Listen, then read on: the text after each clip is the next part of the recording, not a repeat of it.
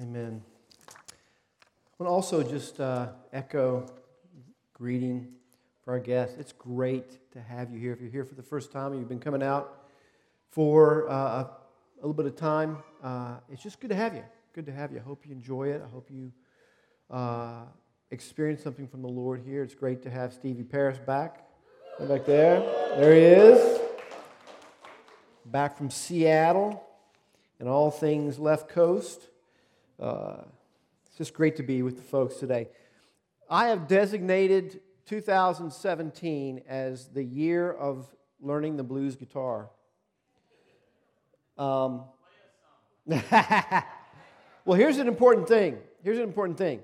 If you think I've chosen to do this because I have talent, you only have to talk to my family who has to listen to me practice every day.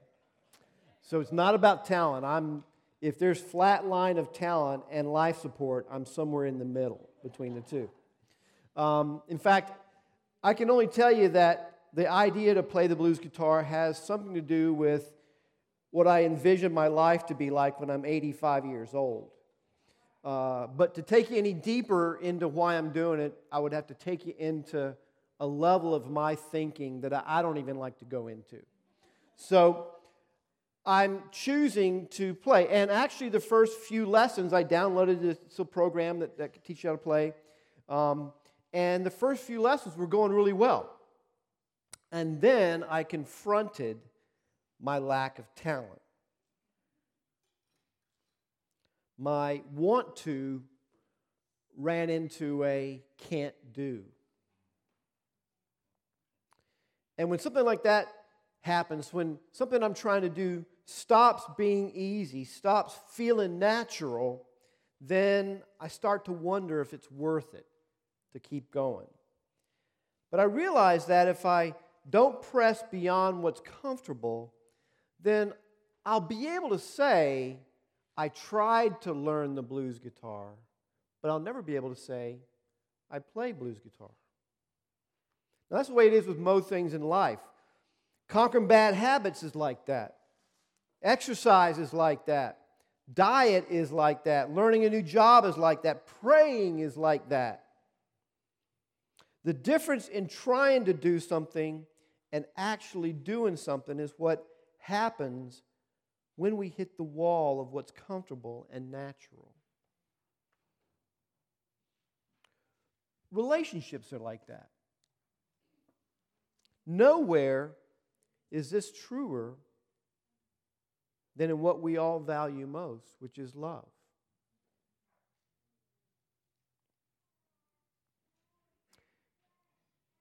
When we face relational difficulties,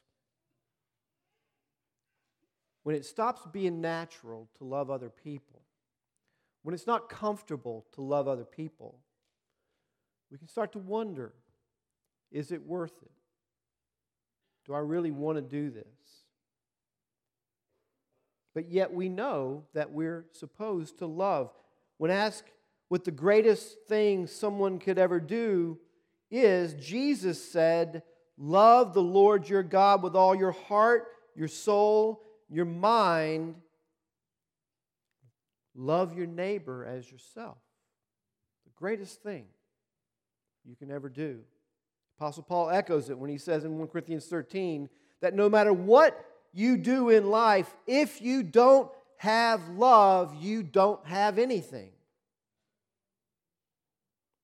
Love is the great difference maker in life. Now, we may not all want to play the blues guitar, but we would probably say we all want to love. At least that's what we say. But then it gets hard. We hit a wall where it's hard to love. Where someone has done something to us that makes it hard to love them. People are hard to love sometimes. People fail you. People mistreat you. They ignore you. They speak against you. They hurt you To protect ourselves, we build these walls. One of the things I love Matthew and I didn't have a chance to talk about this message this week, but he drew out these images of walls and how God wants to tear down walls. Well, that's actually what I'm talking about today. But I'm talking right now about the walls we build, the walls we intentionally build. We build them with offenses and hurts and fear and self protection. And you can't love other people if you live behind that kind of wall. You can say you tried love, but you can't say you actually love. So today we're going to look at how to get beyond that wall, the wall of our own limits to love and desire to love, ultimately through the work of forgiveness. Forgiveness is what we do when we've been hurt and there's someone to blame, if we want to love. Forgiveness is what must happen when love hits a wall. Forgiveness is the difference between being someone who tried to love and gave it up and someone who truly loves other people. Let's pray. Father, this is a heavy but significant topic, Lord. I know even as I'm speaking, even as I'm preparing, there are people here who are already tensing up. Lord, they are aware of things that they've experienced or maybe continuing to experience. And to talk about forgiveness is something that just pierces them. And I pray, oh God, that you would allow them to have open hearts for this next few minutes, Lord, that you would allow them to consider something beyond their experience. Lord, that, that your word would open their hearts, Lord, that your word that would speak grace to them, that your word would speak hope to them, that your word would speak faith to them, that your word would speak love to them, that they may not live behind walls of hurt, but learn to live in the freedom of the love of Christ. I ask this to take place in the next 30 minutes or so that we have together. In Jesus' name, amen. Now, in just a few verses, the Apostle Paul, in this text that Bill read, gives us a grace designed pathway to a truly loving life. We're going to take a little bit of time to just walk this path verse by verse. So we're going to start with verse 12. Let's look at that again. Verse 12, Paul writes, Put on then, as God's chosen ones, holy and beloved, compassionate hearts, kindness, humility, meekness, and patience. The first thing we see is that love is not a feeling or an emotion. Contrary to what every song from R&B to country wants to tell you, feelings don't make relationships work. We're dropping into this letter where Paul has been giving some very specific instructions about how to live in relationships as people under God. The picture in this verse is someone needing to do something, but they need to be clothed in order to do it. They need the right kind of clothes, the right kind of uniform to be able to do it. Firefighter needs firefighting uniform to be able to do their job. If you're in the hospital, you wear scrubs because that's what you need to wear to do the job. It's the same principle here. Paul knows how hard it is to do relationships. He was done wrong lots of times. He's calling them to put on, in that verse, to put on literally to clothe themselves with the right clothes for the hard work of relationships. Now, you might say, well, I don't really need to wear those clothes because I'm not all that interested in loving people. I'm an introvert. I'm a loner. I'm an engineer.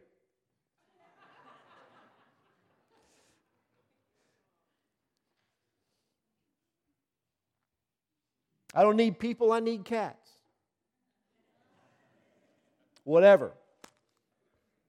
Love is not a personality type. It's about a personal relationship with God. The people who put on the clothes of love do it because they're chosen and dearly loved. There's something about you that's happened to you that then makes you want to put on these clothes. See, God doesn't look for loving people, He doesn't choose loving people and says, You'll be mine. He takes unloving people and says, I'm going to make you love others.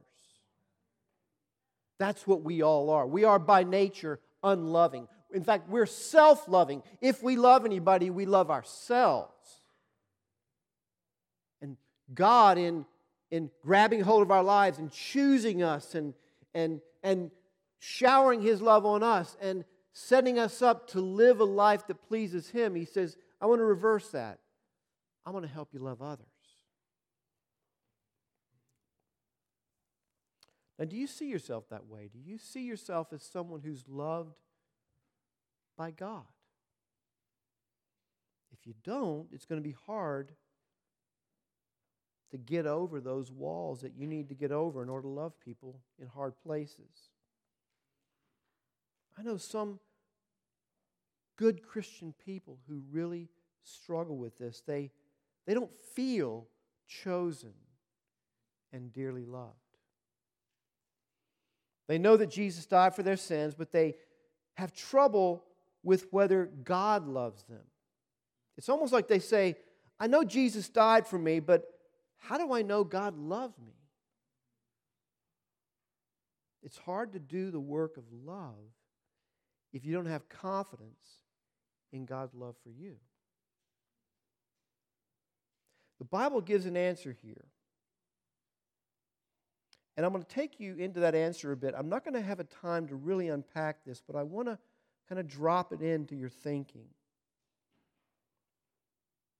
Those who think, I understand that Jesus died for sinners, but I don't understand how God can love me.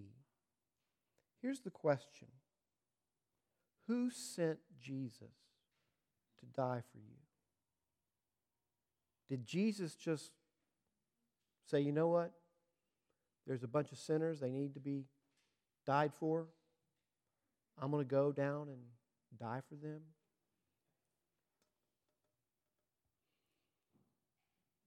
This is what John says in his first letter. 1 John 3 it was actually quoted briefly earlier. In this is love, beginning in verse 10. In this is love, not that we have loved God, but that He loved us and sent his son to be the propitiation for our sins, to pay the penalty for our sins.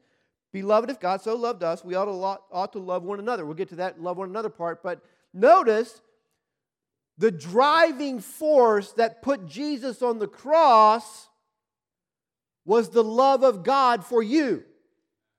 The love of the Father sent Jesus. Both John here and Paul in Colossians, as we're reading, base our call to love on the fact that the Father has loved us. Now, does Jesus love you? Yes, he does. This is the Trinity, this is the Godhead. The love is full Trinitarian love. But the Bible places the motivation to pay for your sins in the love of the Father for you.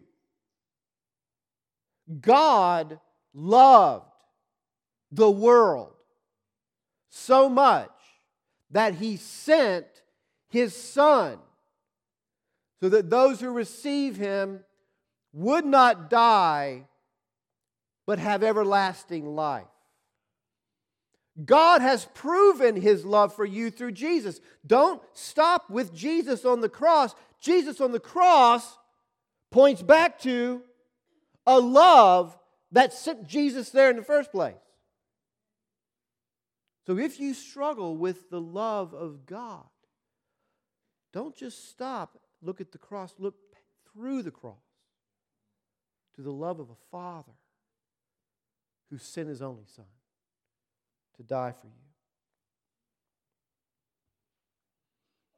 Because we are chosen and holy and beloved by God, Paul is saying, we can love others. So, what about this outfit that we're supposed to wear? He says, clothe yourselves, put this on. If you're going to love others, you need to put on, what does he say? Compassionate hearts, kindness, humility, meekness, patience. We're not going to unpack those individually. They're grouped together. It's an ensemble. It's not a pair of pants. It's a complete outfit, complete workup. What we do know is this is what we need for the hard work of love.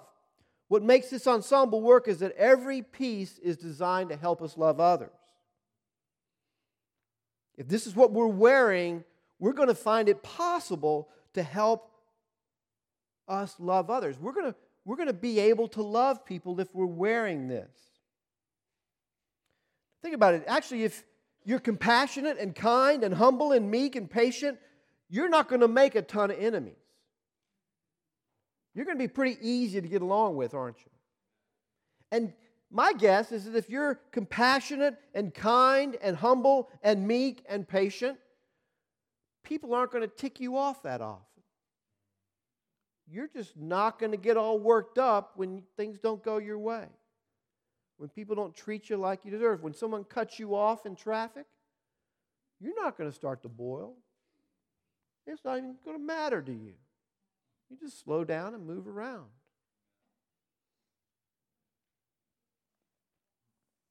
Now, let's make a quick point that might help some folks here. The language of putting on something is maybe familiar to do. We, we, we we were in Ephesians this, past, this time last year, and we dropped into a, a section in Ephesians 6. Remember, if you're familiar with it, Paul talks about put on the armor of God. A lot of us familiar with that. The, the passage about the armor of God. Put on the armor of God. Then he lays out the armor, kind of like he does here, laying out this. It's a different kind of clothes. It's a different set of, it's a different outfit. What's the purpose of that outfit? The purpose of that outfit is to is to prepare you to deal with the attacks of the enemy, spiritual dimension enemy, the devil himself, evil. We need to fight it, we need to fight it off. Now, here's a question. Maybe if you find that you have trouble in relationships, maybe you're wearing the wrong clothes. Maybe when you find it hard to love people, you put on the armor as if they're the enemy. Paul says, wait, there's a place for that outfit. It'll come in handy. But I'm laying out your clothes. This is what I want you to wear. When it comes to people, you don't put on the armor. When it comes to people, you put on compassion, you put on meekness, you put on humility, you put on kindness, you put on patience. Let Paul, by the Holy Spirit, dress you the way you need to be dressed. So we're going to look here. How do we do this? We've seen that we put on these clothes, but Paul says, okay, there's more to that than this. In verse 13, um, you see he says, Forbear with others. Actually, verse 13 is two different calls. First, Paul says to bear with one another. Sometimes, even compassion, kindness, humbleness, meekness, patience, even that doesn't keep you from getting rubbed the wrong way. So, what do you do then? You strike back? You withdraw? You get out the armor? You go nuclear? You air it out on social media or in a text? See, the Bible gives us this wonderful option. When, when you get provoked, just bear with the other person. Just bear with them.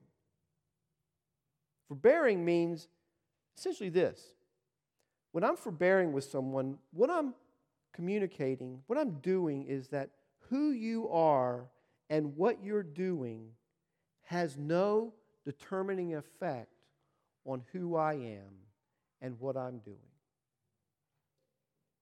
I have a higher call. I'm called to love. What you're doing doesn't, doesn't draw me into your mess. I have a call to love. If I'm going to respond to you, it's, it's not because of what you're doing, it's because of what God wants me to do. I don't need to get dragged into this. This often happens when you find that there's somebody who just, just by virtue of who they are, kind of bothers you. You know? Um, we've had those people. I used to work with a guy in, in, before I was a pastor who he was a nice guy, but he just didn't do his job right, and he wasted a lot of time. And as a result, I ended up having to do a lot of his job. And I'd hear him in the other office, and he'd be talking to his buddy on the phone about something else, and and I'd be like, "You're," you know. I knew that I was going to end up taking his work, and you know, there was nothing wrong with him as a person, but man, he just made my life hard. And I and I just I get irritated. I'd sit in my office and I'd see, and I'd dream about going in and throwing the phone at him. You know, I, I, I, I just dreamed about, you know, you have these, you have these moments where you just kind of go after somebody and you're just there. And, and God spoke to me. He said, Who are you, Slick? And uh, that's kind of what he said to me. Um, that's how God speaks to me. Uh, but I, I, I realized, okay, you know what? This guy has an inordinate influence on my life. I go home thinking about him. I don't think he goes home thinking about me. So you know what? Let me just let me just bear with him. You know, it'll all work out, and it did. He got fired.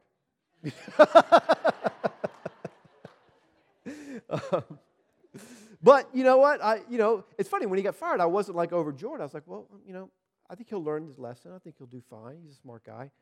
But I found that I wasn't wrapped up in his world. I was, his drama didn't become my drama. You can forbear with people. It's a wonderful gift. This kind of love isn't easy. This kind of forbearing love isn't easy, particularly if that person who rubs you the wrong way is your spouse. It can be hard, or if it's one of your children, or if it's another family member. It's really valuable, and it is wise to learn how to forbear because forbearance, frankly, keeps you out of a lot of stress and aggravation.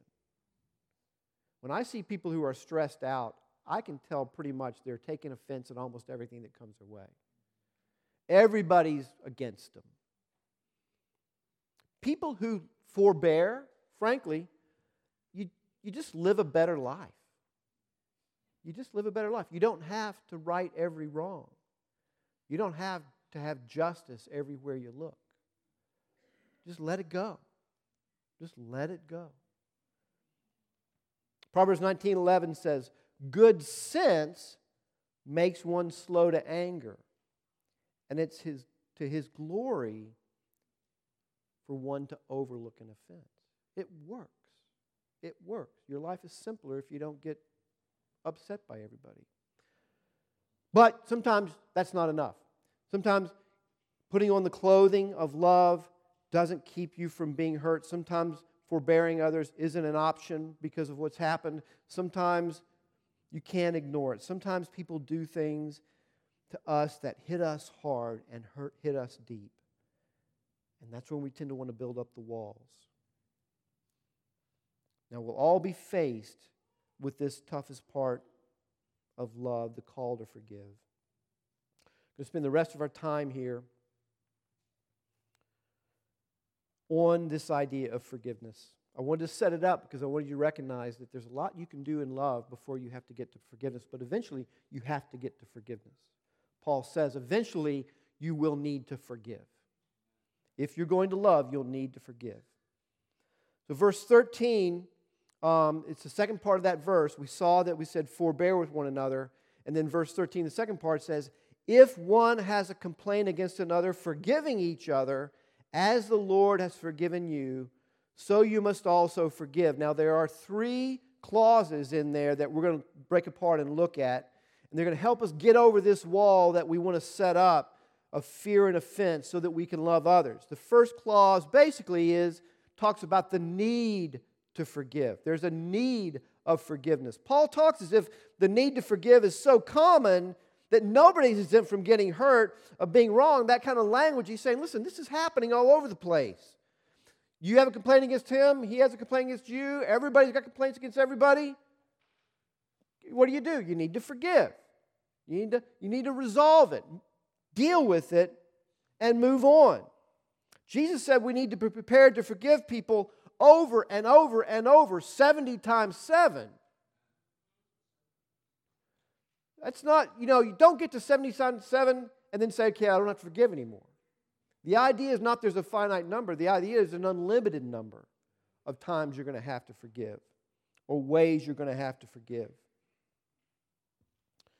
70 times 7 is a lot of forgiving. The point Paul is making here when he talks like this is basically this is forgiveness should be common in the church. If forgiveness is rare in the church, then love, by definition, is rare in the church. When you say we want to be a loving church, you better be prepared to forgive because that's where it has to go. Loving is not just we like each other. Loving isn't just we're all together, we're all the same, we all, we all sit in the pews, face the same direction. Love in the hard places is offense and forgiveness, if it's going to happen at all. Now, the best way to, for forgiveness to happen is for there to be a person who acknowledges that they're wrong. And that's a whole other issue. And there's a whole other sermon in here about how do you acknowledge when you're wrong and seek forgiveness? Don't have time to go there. It's dealing with the idea that we have to be able to forgive people. I always say you want people to, and sometimes you have to confront people. You have to go to them and say, listen, I don't know if you realize this, but what you did hurt. It, it may have been a sin against me, and give them a chance to, to ask for forgiveness. And when that happens, it can be relatively easy to forgive, but often that doesn't happen. Somebody doesn't come to you, or they don't see it the way you see it, or they, they, you're not able to get hold of them, or you're not, maybe even they don't live anymore. And I, at this point, I am so aware, so aware that I can't over, oversimplify this. This idea that we need to be forgiving it would be great if every person who's wronged us comes to us and says, Please forgive me. It's much messier than that. I know some of the situations in this room, it's much messier than that. And so I'm not going to try to treat forgiveness like it's just something we do. It's deep, it's profound, but it's necessary. What is it happens when it isn't easy to forgive? It isn't possible. The person doesn't come to us and ask for forgiveness. Let me just say this. This is where we need to have gospel shaped hearts. Where, where the gospel shapes how we view life and how we view others. You see, what shapes our hearts controls our lives.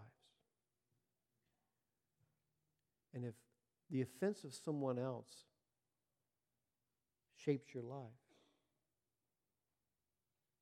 it will control it. We need the gospel to shape our hearts to be a Christian is to be forgiven by God. That's the essence of being a Christian. We are forgiven by God, not because of what we've done, but because of what God's done for us.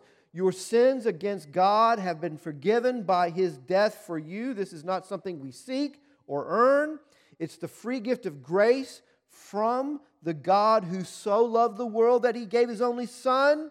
Forgiveness starts with God and moves toward us. A gospel shaped heart recognizes that it's because I have been forgiven much, I can begin to forgive others.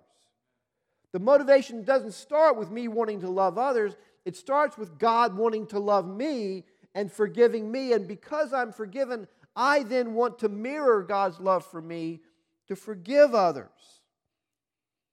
If we're going to forgive others, we must have that heart. We need to prepare every day for future opportunities to forgive. Trust me, if you wait until you hear someone's confession and want that to motivate you to forgive, you will never hear a confession that makes you want to forgive. You just won't. If you're ever going to truly forgive, you need to be prepared to hear confession. You need to be leaning toward. There's nothing, if I've sinned against someone, if that person has decided, well, until you say the right thing, until you say it the right way, until you say everything I need you to say, you're not getting forgiveness from me, there is nothing I'll ever say that will, that will motivate con- confession, forgiveness. Because forgiveness is never motivated by the confession of others. Forgiveness is motivated by the forgiveness of God for us. On the basis of that forgiveness of others, I can begin to hope and look for something from someone that will give me the opportunity to begin to extend forgiveness. My posture, that's a gospel shaped heart. If you've allowed the gospel of grace for you to shape your heart, then you'll find more likely than not you're ready to forgive when the opportunity comes. So there's also, then, number two, a motive of forgiveness. Paul says, forgiving each other as the Lord has forgiven you. The words translated forgive here is not just the release of a debt, there's different words that the Bible uses for forgiveness, and one of the words is just the release of a debt. That's not the word that's being used here. It's something more. It has, in some sense, more to do with the extension of mercy, the extension of grace. Forgiveness is the extension of something. If you read current therapeutic writing on forgiveness, there's one thing that really stands out. People are told they need to forgive in order to get free from the negative effect of someone in their life. Maybe you've been to counseling, maybe that's what you've been told. You need to forgive because, because this lack of forgiveness has a negative effect on your life. One writer says it like this When you hold resentment toward one another or toward another, you're bound to that person or condition by an emotional link that's stronger than steel. Forgiveness is the only way to dissolve that link and get free. And that's true. That's true. If you are unforgiving, then you are bound by the bitterness toward another person that results from that. And good counselors want to help you get free of that. And in the world, there are a lot of good counselors who will help you do that. But let me say that this is not where the Bible leaves it. This is not where the Bible focuses forgiveness. It's a good thing, it's not the ultimate goal. We don't forgive ultimately for our freedom, but for the freedom of the person who's wronged us. Think about it this way God didn't forgive you because your sin against Him was holding Him down. He's not there saying, until, until I forgive them, I'm stuck because they don't come and ask me for forgiveness. It was because of your sin holding you down that God forgave you. God's concern was not what you were doing for Him. His concern was what it was happening to you. Sin was death for you. Sin was judgment for you. God had a remedy for his own, the, the offenses against him. It's called judgment. That's his remedy. He solves the problem of your sin against him by judgment. What he did in forgiveness, it says, I will take that judgment and I'm going to place it on somebody who can bear it for you. My own son. The motivation for God to forgive is because you need to be released, not him.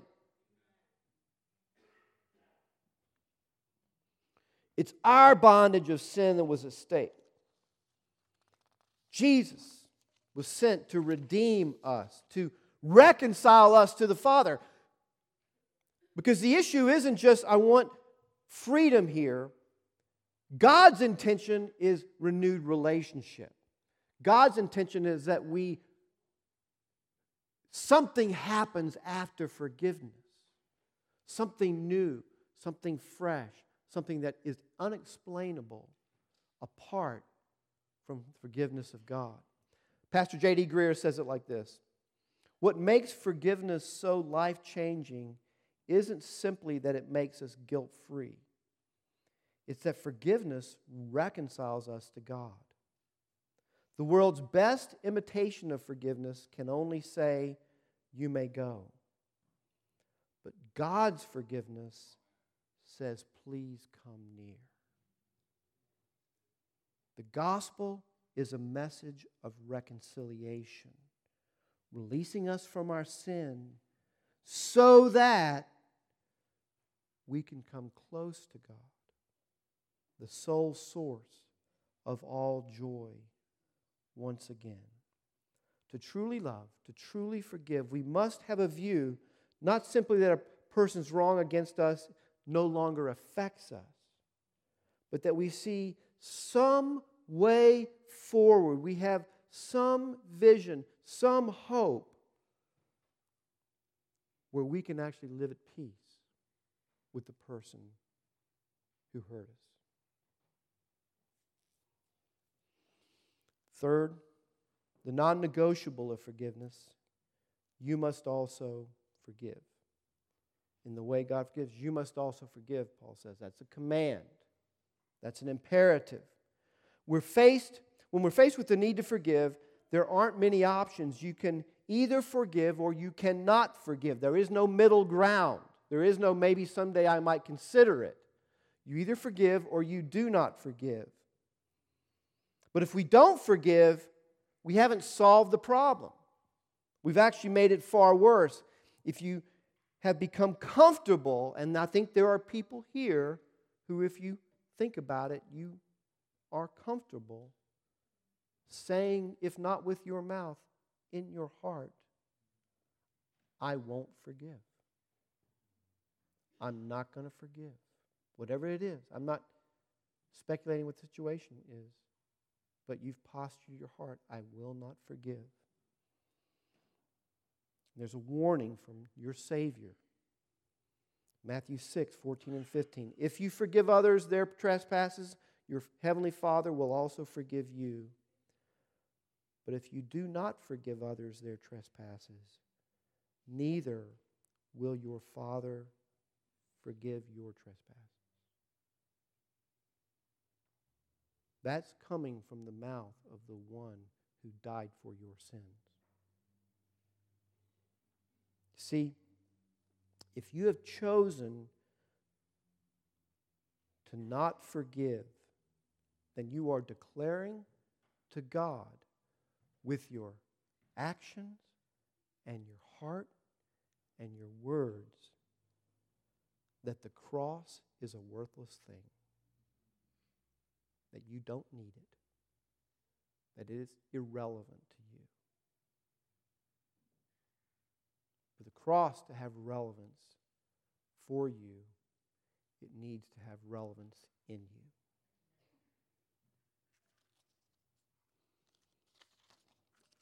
The good news is that we don't have to get there all at once. In fact, it's dangerous to be emotionally driven to forgive. I've been in situations where someone has confessed that something to another person and there's a welling up of, of goodwill and feelings and relief and a desire and an emotional response. Of course I forgive you. How could I not forgive you? And I'm often saying, listen, stop, stop, stop, stop, stop. I appreciate the feelings. Appreciate that this feels very releasing and very happy. But you're about to make a statement that's going to obligate you to a life. And you need to be prepared for the life, not just the moment. So we're going to slow it down. We're going to make sure we understand when we say, I forgive you, what we really mean. That it really is releasing somebody. In one sense, and I'm, I can not go into this too much, in one sense, forgiveness is saying there is pain from what happened. What you did caused me pain. From this moment on, I want you to have no pain from this. And if there is pain, I'll take it. I'll take it. I never want you to look at me and wonder if what you did still affects me. I'll work out the pain. You go free. That's what we're saying. That's why we need to be careful. We don't get there sometimes right away. It is an emotional experience, it's a commitment to a process, to the hard work of love towards someone who's hurt us. It's like starting a journey, usually a small step at a time. Sometimes the difference between forgiveness and unforgiveness is simply whether we're willing to work one day at, at a time to tear down the walls of bitterness and hurt to clear a path block by block. I'm committed. This wall is getting no higher. Today, I start tearing it down. Today, block by block, it comes down. And my hope is one day, if not in this life, certainly in the life to come, there is no wall between us. There is only a path. And we can walk the path together. Often, how the other person responds the, or, or the circumstances you're in will limit how you're able to move forward with that person. But you can always start the process. In verse 14, Paul reminds us of how we start. We put on love. When in doubt, put on love. It binds everything together. Love covers a multitude of sins, it's also said. We start, if our posture is not to love others, then we can't start tearing down the wall. So, Lord, help me to love. The cry of the person who's faced with needing to forgive somebody else is simply this Lord, how do I love? How do I love them? What does love look like in this difficult situation?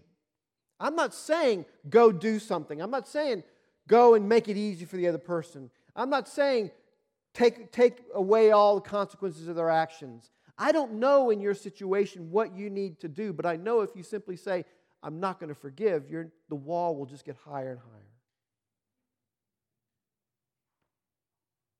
We put on love. No matter what's happened to you, make the decision. I'm going to put on love. One of the things we recognize about the walls we create is they don't just affect the person who sinned against us. Anyone who looks anywhere familiar to the person who sinned against us gets that wall as well. That's what racial walls are all about. You don't have to be that person, you just have to look like them. You just have to act like them.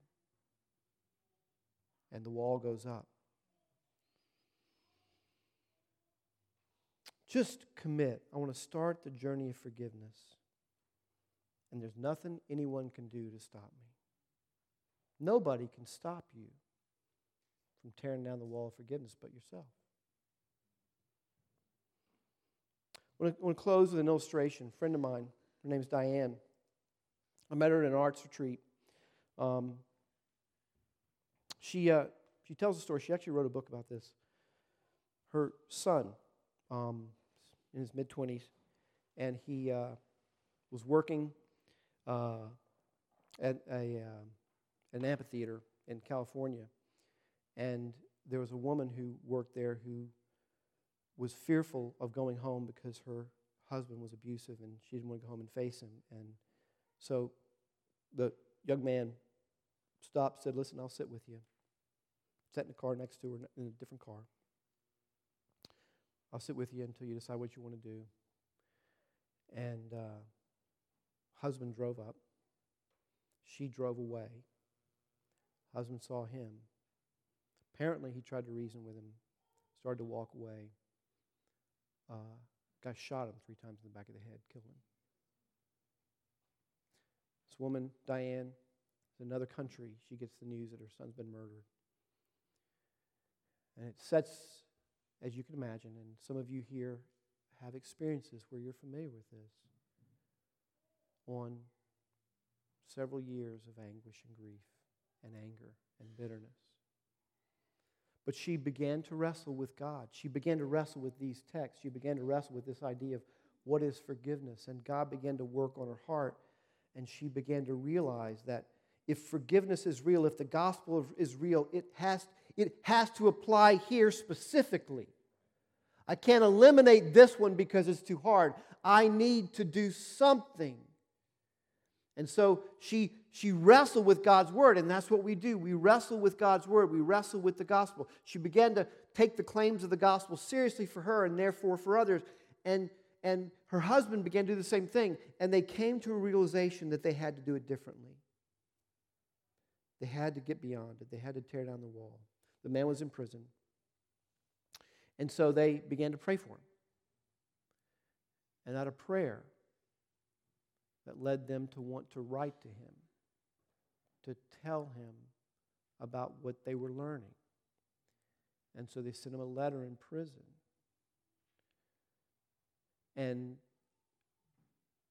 they didn't know it, but God had been working on this man and had shown him his true guilt. And he responded and asked for forgiveness. Their hearts were prepared work over time so that when they got that letter, they didn't just feel good that he got he, he knew he was wrong. They were already prepared to know what forgiveness looks like. And so they sent him another letter. And they began a correspondence to the point to where he became a believer. And now they have a brother who killed their son.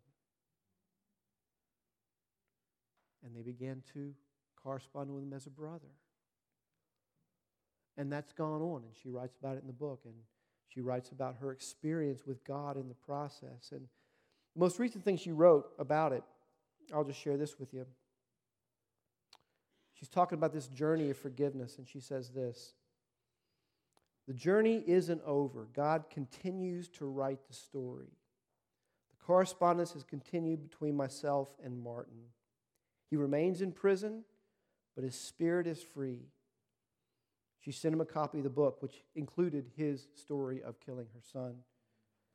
He's used my book as his basis for his first mini sermon in prison. He readily shares my book with the other inmates and guards. He's made me a mini pulpit from lightweight wood for my Bible. He asked me to use it whenever I tell our story of forgiveness. What's happened? This story of pain and hurt and anger and bitterness and horrible, horrible grief has become a story of our forgiveness. He writes that he loves me, and I can fully accept it. Last Christmas, he wrote, Your family is my family now. It's God at work, she says. Last spring, God gave me a, a view of the future. This vision wasn't expected or sought after, but it was confirmed by my husband having a very similar one at the same time. We're standing and singing a simple song of gratitude to God. Jesus, thank you, the song we sang in our little inner city church as we repeated the phrase, once your enemy, now seated at your table, a clear picture began to form in my mind. At first was me, a sinner, an enemy of God, now invited as a beloved child to his table. Like a kaleidoscope, the picture kept changing as we continued to sing. Next, it was my, my dining room table, replete with my husband, our children, their spouses, and our five grandchildren a scene that we've enjoyed many times. This time there were more people sharing this table. I clearly saw that seated with us was the man who killed our son and his children and grandchildren. The final frame clearly showed that Jesus Christ was standing at the head of the table. once enemies of God and each other, now celebrating together at the table of our Lord. I don't know if God's going to allow this ever to happen in real life, but I know that it was a clear promise from God that He continues to work in our lives and in the life of Martin's family. I've shared this vision with Martin, and we are praying that it'll be fulfilled. The power of forgiveness, is how she ends. The power of forgiveness and the reconciliation that can only come from God. Steve Saint says, God never wastes a hurt if we allow Him to write it into our story. God is writing a story that can only be written by Him. Only He deserves the praise and the glory. I do not know what may be next in this story, but I'm confident that it'll continue to be amazing. Now, just closing. In the providence of God, this week I've been preparing this message, and it literally every day I've encountered somebody where I've listened to the story of indescribable pain by the sins of others every single day. God has been dealing with me over this because this is not something we talk about flippantly. This is holy ground, folks. And God's been saying, don't you treat it like it's easy. Don't you treat it like you can send people out of this room and they'll go do it. That somehow just because you said they need to, they should go. And so I live right now here in the fear of God. Because there's nothing I can say here to change anything. I don't want you to be bound in bitterness and hurt. I want you to be free. I want your story to be written by God in a different way than it's been written so far. I can't make that happen. I can't make you do anything. It is not my heart to get you to an emotional place. I simply want to lay out the hope. All things are possible. All things are possible in Christ. Paul said, when in doubt, put on love. If you can't do anything else, put on love. Because love is the game changer. Dr. King said, Love is the only force capable of transforming an enemy into a friend. And forgiveness is the key that unlocks that door. Just a few practical things in closing. What do you do if you feel like, yes, I need to do this? I need to move. I need to begin to take down this wall. I need to begin to, to, to deal with my, my hardened heart. I need to open myself up to the pain in order to find the, the peace. Just a few quick things. One is prepare to forgive. Ask yourself, what shapes my heart? Are you shaped? Is your heart shaped by pain? Is your heart shaped by the wrongs done to you? Is your heart shaped by horrific memories? God wants to reshape your heart with the gospel over time. Over time.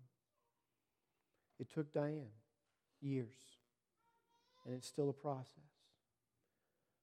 But when a heart is reshaped around the gospel, then love is shed abroad to others. So prepare. Read about the gospel. Maybe some of you here, your hearts are too shaped by politics right now.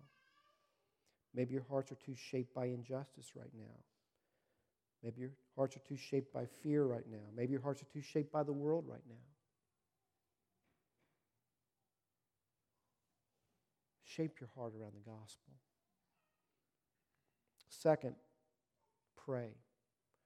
Pray to forgive. One of the things Diane talks about is one of the hardest steps she had to take was to pray. Up until the moment that she started to pray, this man had no name to her. He was just the monster.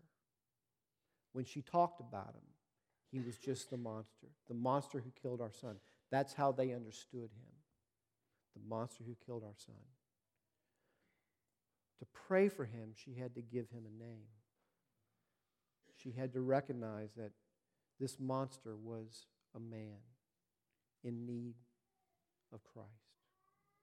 And her heart began to break when she gave him a name. And so she prayed for him. And so maybe the step you need to take, if there's a person in mind right now, to begin to pray. Begin to pray for them. And then, third, practice small forgiveness. You don't do this in the big cases without having done it regularly in the small cases. The small offenses, practice forgiveness now. Learn how to do it in the petty things, in marriage conflict, in conflict with your children, in conflict with your brother or sister, in conflict with people in the world, at your workplace. Do I know how to forgive? Do I know how to forbear? Do I know what it looks like look, to love people in hard places? Do it in the small opportunities, and you'll find you're preparing yourself for the big ones when they come. Let's pray. Heavenly Father, again, I, this is where I've felt weak. All week, Lord, I, in some sense, dreaded this moment because I can't possibly communicate in words in ways that will make what I'm saying make sense to people whose lives have been tragically affected by the sins of others. There are no words I have, there's no vocabulary I can grasp. And so I simply ask, Holy Spirit, that you would apply your word. You do it lovingly. You don't beat people over the heads.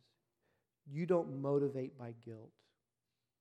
You don't press people to respond simply because it seems to be the right thing to do. Spirit of God, you lead people. You lead people to truth. You lead people to response. You, you give faith. Lord, people who are needing this message right now need faith. They need faith that you won't abandon them if they step out into vulnerability. Lord, they need hope that, that there's something beyond this, that one day this pain will be resolved. One day the tears will be wiped clean from their faces. The one day there will be no more pain. There will be one day where true justice happens and no wrong will be left unaddressed, God, that they don't have to live pining for justice in this world because it is to be delivered in the next, oh God. And they need love. They need to know that they're loved by you, that they're forgiven by you so they can begin to tear down the walls and build the path of forgiveness for their future. Do that, O oh Lord, for them in personal ways. In Jesus' name.